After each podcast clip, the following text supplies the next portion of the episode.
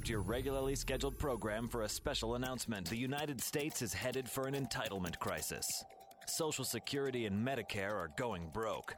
You are going to have to pay the bill. You are going to have to pay the bill. Welcome to the Debt Dialogues, where you'll learn about the coming entitlement crisis, how it affects you, and what you can do about it. Debt Dialogues. Here's your host, Ayn Rand Institute Fellow Don Watkins. Yaron Brook is the executive director of the Ayn Rand Institute, a columnist at Forbes dot com, an internationally sought-after speaker, a regular guest on T V and radio, and co-author, along with, wouldn't you know it, me, of the national bestseller Free Market Revolution, How Ayn Rand's Ideas Can End Big Government. Now, our goal in this podcast is to educate people about the ruinous effects of the welfare state. But it's not enough to know what's wrong with today's system. It's vital to have a positive alternative, which for my money is laissez-faire capitalism. Well, Yaron is frankly a walking encyclopedia of capitalism, so I thought we would talk about what capitalism is, why it's moral. So let's dive right in. Yaron, what is capitalism and why is it moral? So capitalism is the social, political, economic system, really of freedom. Uh, it's, it's the system that basically removes government coercion and individual coercion from human interaction. So the only role of government in capitalism is to protect individual rights, to protect the right of individuals to act in their own rational self-interest, to leave them free to act as, as they see fit in pursuit of their own values. Now, it's a system, therefore, which uh, where all property, it's really a system of private property. So where all property is private. The government the government is not involved in private transactions out there. So, you know, capitalism is really the system of freedom. It's it's leaving people, individuals, free to pursue their own rational values. Well, let me play devil's advocate with that. Sure. Isn't that what we've had for the past thirty years? And isn't that what led to basically, I mean, the fact is we have a lot of poverty, we have a lot of inequality. I mean, I don't, well, let's take these one by one. First of all, is this the system we've had in the last thirty yeah, so, years? So I think the point that's really important to get, and, and that Ayn Rand makes in, in her in her uh, book of essays called Capitalism, the Unknown Ideal, is that it's an unknown ideal in, in the sense that not only haven't we had it in the last thirty years, we've really never had it. So even when you look back at the nineteenth century America and the beginning, uh, you know, at the beginning where, where people took the Declaration and the Constitution really seriously, the, even there, there was the beginning of government intervention, government control, government coercion into the lives of individuals and into businesses. So even early on, there were regulations over banks and over the first canals and the, the attempted regulations of steamboats and suddenly significant regulation of railroads. So throughout the nineteenth century even, there were regulations of aspects of business. Now, that period was also the freest we've ever had. So it's the closest we've ever gotten to laissez-faire capitalism, to a system of complete private property. But it wasn't perfect. We didn't quite make it all the way. There were flaws right from the beginning of the founding of this country. The last thirty years, the idea of this, the last thirty years being capitalism, is absolutely absurd. Um, when you think about the tens of thousands of pages of regulations, not just at the federal level, at the state level, at the local level, at the city level, everywhere from zoning to, to regulations to dictate whether you can chop a tree off your home, to regulations of what uh, drugs, medical and medical and non-medical drugs you can use and not use. Uh, to, you know, California, you need a license to shampoo hair. Uh, you need a license to do almost anything in, in so many states. Banks, you know, people talk about the financial crisis as a crisis of um, unregulated banking. I mean, that is the most absurd statement ever. Banks have, every bank in the United States in two thousand seven was regulated by at least five different regulatory agencies. Today it's seven because they've added a couple, right? Because there was Not a, they claim not enough regulations. So massive amounts of regulations. It's not a product a bank could introduce without getting regulatory approval. J P. Morgan today has, at least the last time I looked, my, my guess is that it's a much larger number right now. But a few couple of years ago, one hundred twenty-nine government regulators go to work at the J P. Morgan offices. That's not capitalism. That's not private property. Um, so there's not a sem- the, the, the remnants of capitalism here and there, right? So yeah, you can still kind of own your own house, even though even there, try not paying property taxes sometime. And then the question is, who really owns your house? Or are you just renting it from the government? And and the property taxes is your annual rent. Uh, in high tech, you you you could argue that, I don't know, seventy, eighty percent of what they do is left free. But then what about Apple right now, which has a court-appointed government bureaucrat monitoring everything they do at iTunes? And actually, he's just expanded his, he's looking at everything Apple does. So the government is in Apple, monitoring every decision they make. That's not capitalism. That's not free markets. In the most unregulated segment of the economy, mortgages is heavily subsidized, heavily regulated and controlled.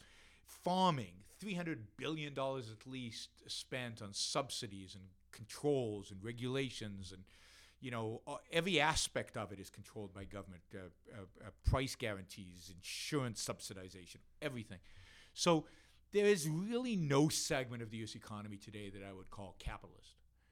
There is some semblance of freedom and a lot and ever-growing government control and government intervention in what we do.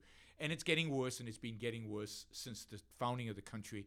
But in particular, over the last hundred years, it's gotten a lot worse.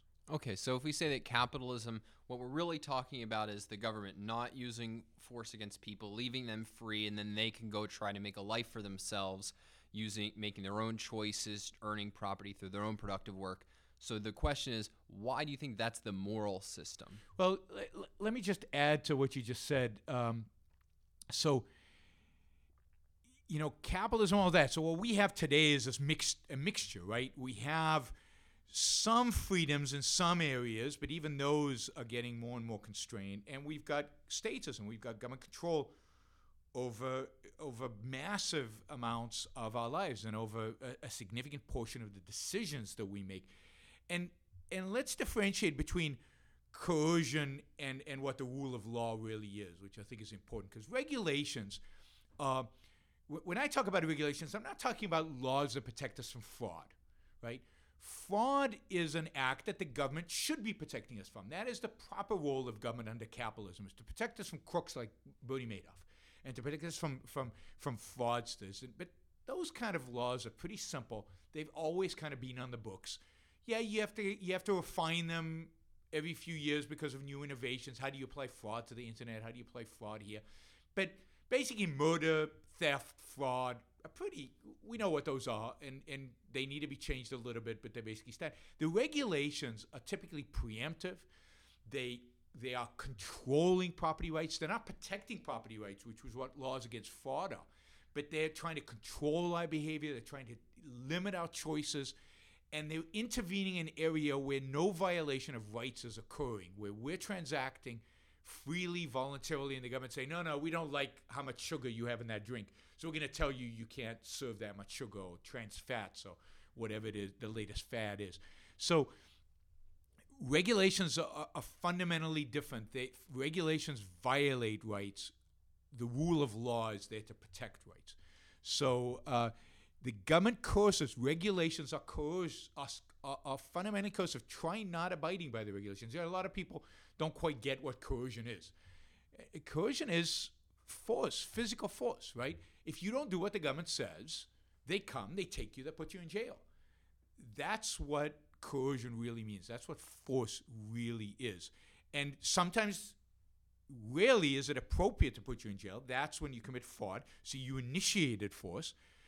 What the statists do is they initiate force on you, even though you're innocent. You haven't done anything to anybody in terms of violating rights. So that distinction, I think, is important for people, and people get very confused about what force is. Um, and so we have a mixed economy in which in which a bigger and bigger portion of economic life is a statist. It's run by government, where government where we are losing our rights, primarily our property rights. We're losing our ability to make choices for ourselves. The government is dictating those choices. Now, why is making choices for one, why is being left alone to make choices for oneself moral, which is what capitalism is, the system that leaves you alone to make choices? It's because the standard of morality is your own life, is uh, your own successful life, your own prosperous, flourishing, ultimately happy life. It's about pursuing those values that'll make your life successful, uh, those objective values that are good for you. Now, only you can make choices about this particulars about, you know, your own life, what's good for you. Uh, and other people, you know, are, as soon as they impose choices on you, they're limiting what you can and cannot do. They're limiting your ability to pursue your happiness. Now, sometimes you're going to make mistakes. I mean, the, and the government often often justifies its intervention in saying, well, we just want to make you happy. We just want to help you. But by doing that, they're destroying your capacity to learn from when you're not successful. They're destroying your capacity to actually choose, to actually make educated choices about your values in the context of your knowledge. They don't have the context of your knowledge. They don't have the the, the spectrum of choices you have. And they, you know, fundamentally morality, we believe, is, is about being rational. Nobody can be rational for you. You have to be rational. It's it's it's your commitment. As soon as somebody else is making a choice for you, it's in a sense, whatever you do is outside of the realm of morality because you didn't actually engage in making that choice. So what what statism does, it destroys our capacity to think, to choose, to pursue rational values by limiting those choices and controlling those choices and, and, and limiting our capacity to be rational, to think rationally about the world around us.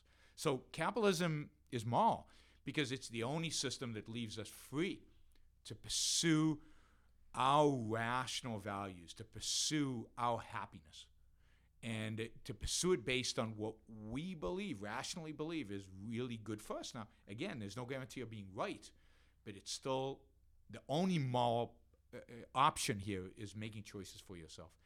And and statism destroys that. So it, it, it destroys the individual's ability to pursue their own happiness. Well, but the, the a lot of people would say, how can you say this system is moral where it's leaving people totally without help, and in particularly people born without a, in, in places without a lot of money, without a good education? Presumably, you'd say if you're taking money from some people and giving it to others, which is what the welfare state does, that's a violation of property rights. That's immoral. But then how can you live, call a society in which there's these people going without help a moral society? Well, I think that we're making a number of fallacies, or people make a number of fallacies when they do this. What does it mean to have a society? Where, how many people in a truly free society need help? So you have to start with that. The uh, capitalism is the society most conducive to human flourishing, to human prosperity, to human success, to human achievement. Uh, capitalism in its history, to the extent that it is tried, produces m- more jobs than there are people. That's why you get massive immigrations into countries that are relatively capitalist, because lots of jobs are being created. Jobs that allow people not only to make a living, but to earn the self-esteem that comes from making a living for yourself, and therefore to attain happiness that comes from the pride that that that is generated from being successful in life. So capitalism is not just an engine of prosperity. Capitalism is an engine of self-esteem, an engine of happiness. And this is true for almost everybody. I mean, literally almost everybody. There's very, very, very few people in in a truly free country that can't take care of themselves. They can't find a job. They can't prosper. They can't succeed. They can't flourish. And what we're doing when we restrain capitalism, what we do when we limit those choices, when we limit uh, the free market, is we limit the number of jobs. We limit people's access, opportunities to live a flourishing life. And we create need. So suddenly, we go from a society where, or an economic system, a social system, in which people, uh, you know, are engaged in work, engaged in in actually uh, self-achievement, prosperity, flourishing. where people are immigrating into the country and there's lots of jobs, to a society where the state, in the name of helping us, the state creates massive unemployment, uh, institutionalizes people into poverty through the welfare system, and through this idea that they're needy and help tells them they, they don't get a job. Here's a check, which does horrible things to them. I mean, it violates the rights of the people we're taking money from. It limits their ability to, to, to go out and create wealth and create jobs and create a thriving economy. And, and, and therefore, economic growth is limited and everybody suffers from that. But then it also victimizes the people receiving the check, because now they're never not going to get a job. They're disincentivized from getting a job. They're told psychologically that they shouldn't get a job, just become dependent on the government. They'll never have pride. They'll never have self-esteem, and you've destroyed flourishing and human happiness. So capitalism, again, is a system of freedom. You can also say it's a system of human, the pursuit of happiness. It's a system of human flourishing. And when you start limiting it in the name of a tiny fraction of a fraction of a percent who might need help, then you destroy it for a large percentage of the population. I ultimately argue that this help that, so, that the government is providing destroys human flourishing for the entire population. Now, what about that tiny little fraction that really needs help? I don't know. You're born with a with a disease that doesn't allow you to work, or, or you're born with real problems, or, or, or an accident has happened in the middle of your life. You lose everything. I mean, there are lots of mechanisms by which that can be taken care of. There's family, the people who are close to you, the, the friends who can help you. That's how a lot of people were helped in the nineteenth century. Uh, there's also, you know, different types of insurance that parents can take out for their kids, you know, before they're born, that, you know, in case they they are born with, with in such conditions that they can't take care of themselves. There is insurance you can buy while you're alive. Uh, you know, there's pri- there used to be private unemployment insurance. There used to be uh, mutual aid societies. There used to be all these private mechanisms to, to shield us from disaster that now are, have all gone away, because innovation has gone away from this field. So it's all all government, right? Government has has, has uh, crowded out all the private solutions. And then as a last resort, there is charity, and, and people are people who are free, I, I believe, primarily from introspection, are incredibly charitable, and from people I know. You know, they're very charitable with their time, with their money, towards people who are basically good people who are unlucky or something bad has happened to, not you know, that's not no fault of their own. So that tiny fraction of the population that both is in such trouble that they can't take care of themselves and and deserves taking care of, in the sense that they aren't, they didn't cause the the the, the bad things to happen to them. To them, uh, they you know they will have multiple options. I, I have no concern that their uh, their lives will be taken care of. Well, I think you made an important point that I want to highlight for people, which is that when you, when you're asked why is capitalism moral and what makes it a moral system, often people who say that they support free markets, the first thing that they start talking about is capitalism helps the poor, poor, and it leads to more abundant charity. And you agree with those statements, but that that's not what makes the system moral. What makes the system moral is that the the general case, the normal case, is a human being who needs to take certain actions to support his own life and make the most of his own life, and it's that which capitalism is fundamentally concerned with protecting. And it's because capitalism allows you to go out there, follow your dreams, make a million dollars, or if your productive ability is smaller, make ten thousand dollars. Because it allows you to do that, that is really the essence of what we should admire about the system. Yeah, I mean, absolutely. And, and I think another way to think about it is capitalism rewards virtue. Virtue in the in the in the self-interested sense, in the rationally self-interested sense. So, if you're rational, freedom, capitalism, you're rewarded for that. At whatever level of productivity you're at, you're rewarded for being a good thinker. Uh, productiveness, right? It rewards productiveness. The more productive you are, the more likely you are to make money, to be successful in whatever career you have, whether it's a one that's very financially rewarding or not. If you're just a great teacher, capitalism, because in capitalism, schools would be private, you're going to be rewarded for being a great teacher by your customers, your students, the parents. The, you know, you're going to be advance. You're going to advance. Uh, it rewards honesty if you really understand how business works. Honest businessmen are the ones who are successful long term in real markets, not in the kind of cronyism that exists in some markets today. It rewards integrity. It, you know, it rewards independent thinking. Think Steve Jobs, right?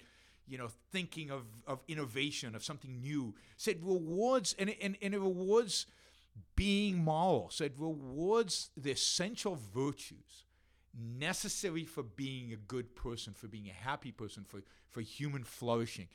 It rewards all that, and that's fundamentally what makes it a moral system. It's it, it's consistent, completely integrated with morality, and there's a reason for that, because the essence of capitalism is the rejection of coercion. It's a rejection of force.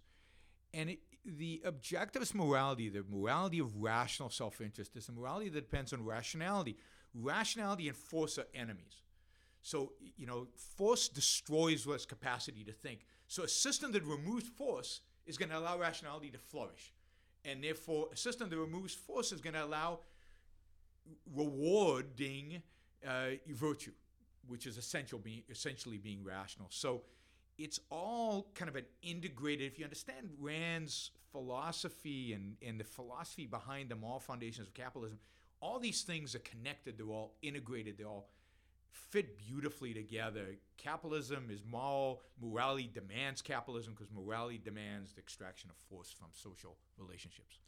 Well, I mean, so one thing that we hear that seems to challenge that picture is that economic mobility has kind of suffered in the United States. Um, people are not ending up, uh, people are basically stuck wherever their parents are, and that compared to, say, with Europe, which has a much larger welfare state and much more government intervention, Europe actually has higher economic mobility. So how would you respond to that kind of objection? So first of all, the, you know, these empirical th- uh, studies and these empirical uh, facts are, are, are being abused, you know, to put it, I think, mildly, by particularly the left in order to advocate for this inequality thesis or, or, or mobility. So is mobility higher in the U S and Europe? I don't know, and and I don't, but I don't believe the studies coming out. For example, if if the inequality in Europe is lower, for example, in Sweden, then mobility between mobility between two uh, extremes, you know, uh, is not there's not a lot of there's not a lot of movement there, right? Uh, whereas in the United States, the gap between the poor and the rich is much bigger, and mobility requires bigger movement. But all the measures, all the parameters are distorted. The way they measure inequality in Europe is very different than the way they measure inequality in the United States and all that. But the fundamental is this. I, you know, I don't know, but yeah, it's bad here and it's bad in Europe. And it's bad not because of inequality. It's bad because of statism. It's bad because um, people are restricted in their ability to create wealth. I'd say this is primarily true of of of poorer people, middle-class people. Uh, you know, you find a lot more wealthy people who are kind of entrenched in that wealth because they've rigged the system for their benefit through cronyism. But if you're poor and you want to start a career by shampooing hair, well, in California, they raise the cost on you by requiring a license. Or if you're poor and you want just to start any job so you can gain any kind of basic skills so that you can be productive and really successful in the future, well, the minimum wage caps who's going to hire you and, and creates unemployment among among low-skilled uh, workers, and therefore some people will never get a job because they never make it to producing seven bucks an hour in California today, ten bucks an hour. So all this kind of restricts the ability of poor people to move up into middle class and maybe even to become rich, and it restricts all the regulations on on the that make it difficult to start a business in the United States. Make it very difficult for poor, middle-class, rich people to start businesses and, and prosper.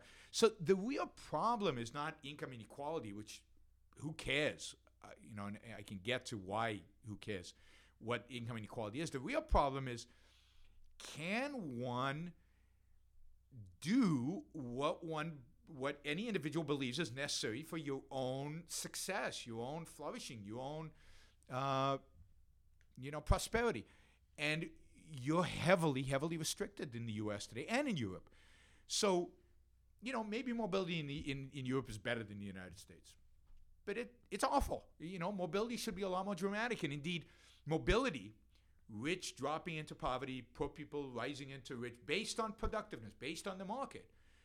That kind of mobility maxed out, as far as I know, in the nineteenth century, when people used to, you know, become very wealthy because they were incredibly productive, and they could, you know, the limit was their dreams. They could start a business very easily, they could work hard, and they could make a lot of money.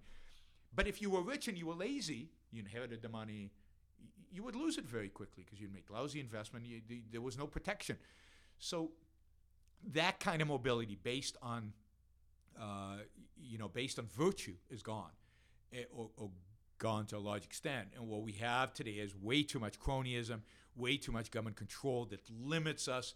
And indeed, we, we, we've started a talk in the United States about classes. Nobody talked about classes fifty years ago in the U S. There was no such concept of class because everybody was moving. Everybody was trying to better themselves.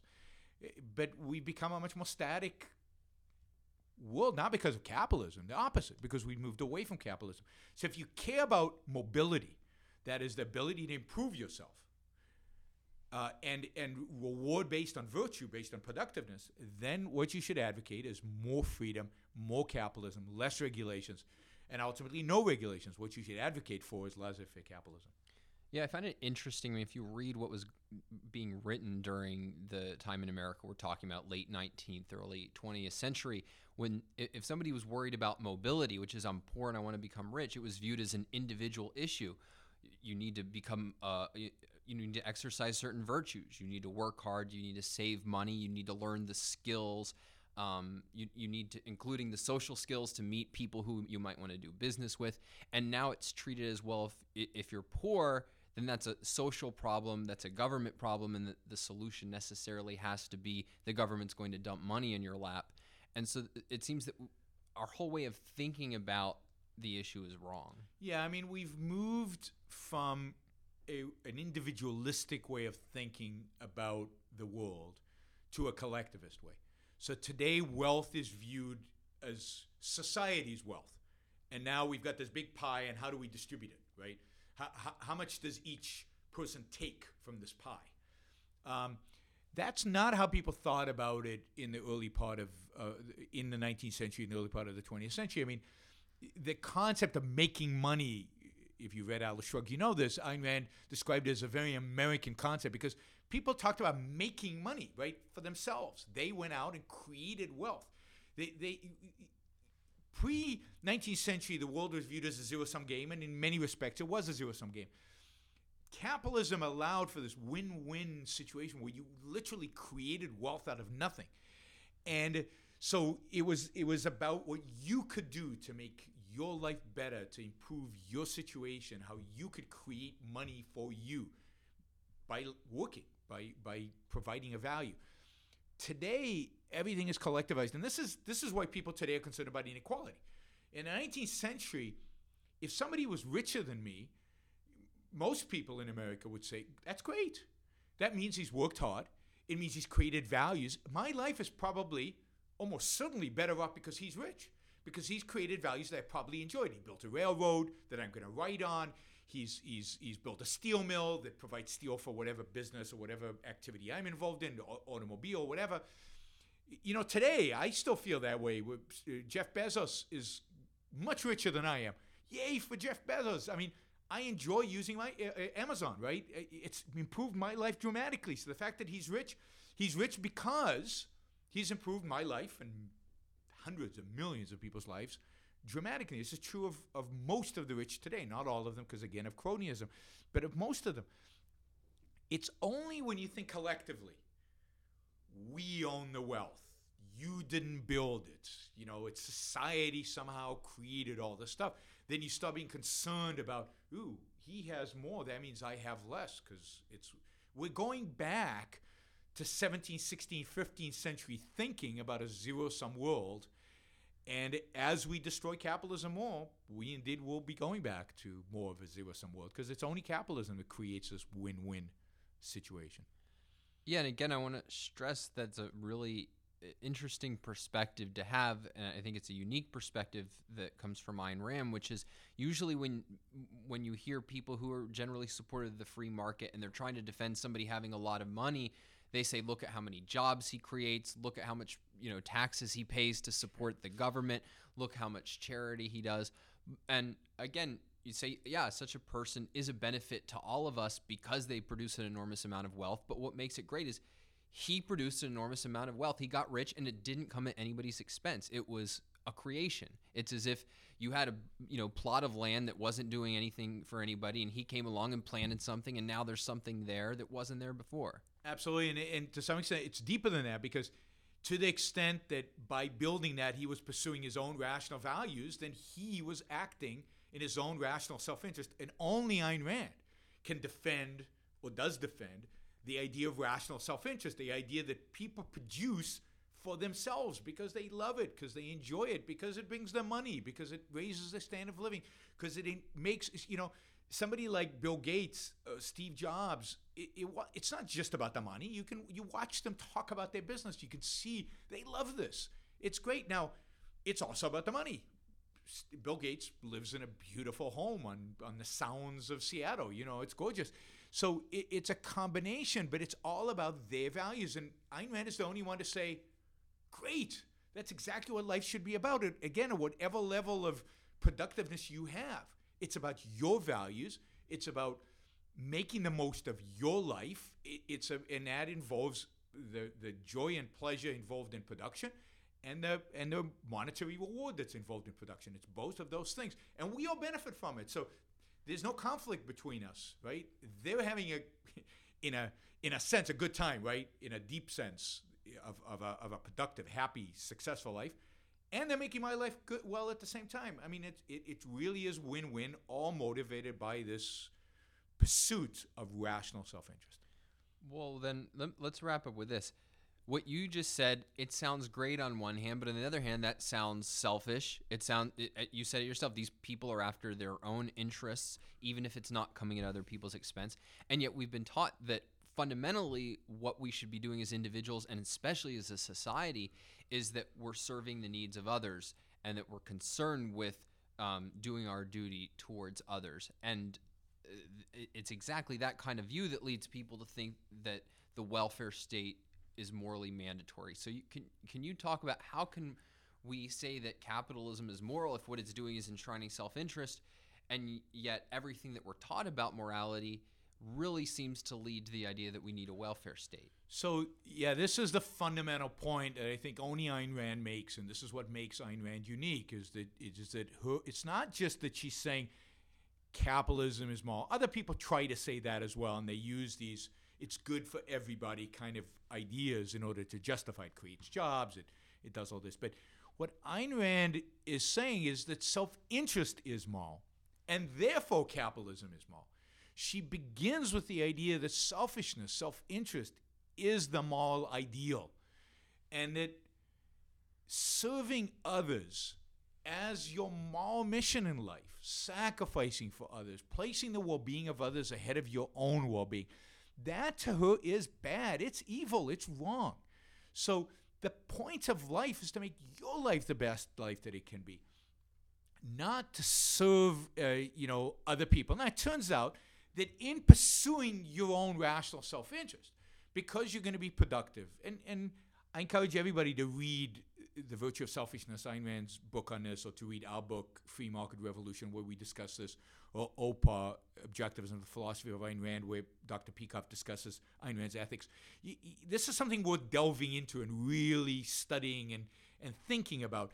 But, but what Ayn Rand shows is that Be, self-interest fundamentally is about reason. It's about thinking. It's about being rational, therefore being productive and being honest and having integrity and having being independent and so on. And that because it involves that, other people are better off for you being selfish as well. So it's exact opposite of the of the typical description of selfish. Selfish is not lying, stealing, cheating, stealing, uh, you know, backstabbing, being an S O B. Being selfish is about the rational pursuit of values. It's about being rational. And again, this requires a whole several books uh, to really to really, you know, delve into. And I encourage people to do it, because this is I think this is the most important issue. At the end of the day, if we're going to get to capitalism, we need to change the the perception of morality that people have. We need to change their moral ideals. We need to reject the idea of self-sacrifice, of selflessness, and embrace rational self-interest or rational selfishness.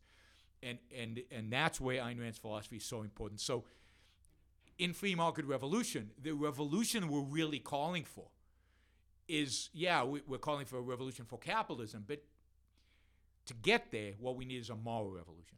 We need to reject selflessness and embrace selfishness. Where can people learn more about your work and the Institute's work? Well, the best place is on, on the website, ayn rand dot org. Uh, and, uh, you know, we have a blog there. You'll, you'll find a lot of articles. You'll find podcasts like this uh, on, on the website. Uh, you can uh, follow me on Twitter. It's Yaron Brook. And uh, on Facebook, I think it's Y Brook. And, um, you know, sign up for the email list on, on the Ayn Rand Institute. We give, Don and I and, and, and many others at the Institute give talks all over the country. Uh, we make a lot of public appearances, media appearances. And if you sign up for the mailing list, uh, you'll get notified about all those. All right. Thanks, Yaron. Thanks, Don. So I want to highlight two key takeaways from this interview. The first is that capitalism is not today's system. It's a system where the government does only one thing. It protects our rights from being violated by force or by fraud. What we have today is a mixed economy. We have some freedom, and as Yaron talked about, a lot of government interference and control.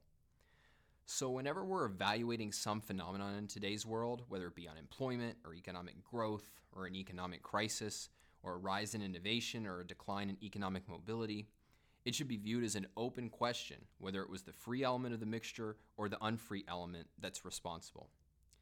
We can't assume that when something bad happens in the economy, it's capitalism's fault.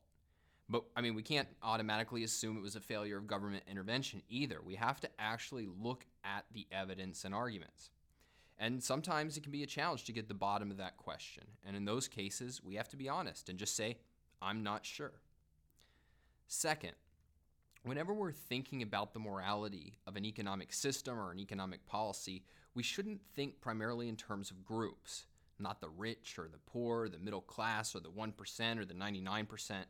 We need to think in terms of what's good or bad for the individual. What's good or bad for the individual. And so morality is properly a guide for individuals. It's helping us figure out what will improve our lives and what will harm it. It's going to tell you things like, it's better to think than to follow some authority or blindly do whatever you feel like doing in the moment. It's better to be productive than to mooch off of others or to loot off of others. It's better to deal with people through voluntary win-win relationships rather than harm or exploit them. Politically, then, a moral economic system is one in which you can follow that advice.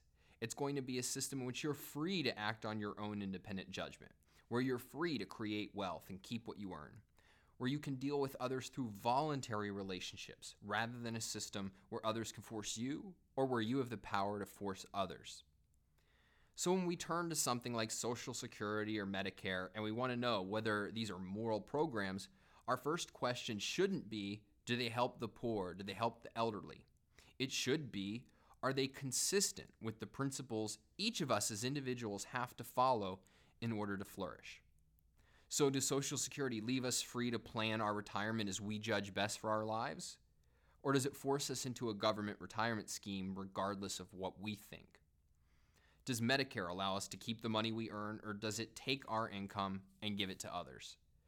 Are these programs voluntary, or are we compelled to participate in them? Those are the kinds of questions that are, will allow us to reach a clear moral evaluation of economic policies. So with that, it's time to bring this podcast to a close. To learn more, you can visit end the debt draft dot com. And for the latest, I encourage you to like our Facebook page, facebook dot com slash debt draft, and let the world know that it's time to put an end to entitlement exploitation. See you next time. Debt Dialogues is property of the Ayn Rand Institute. Its content is intended for private use only.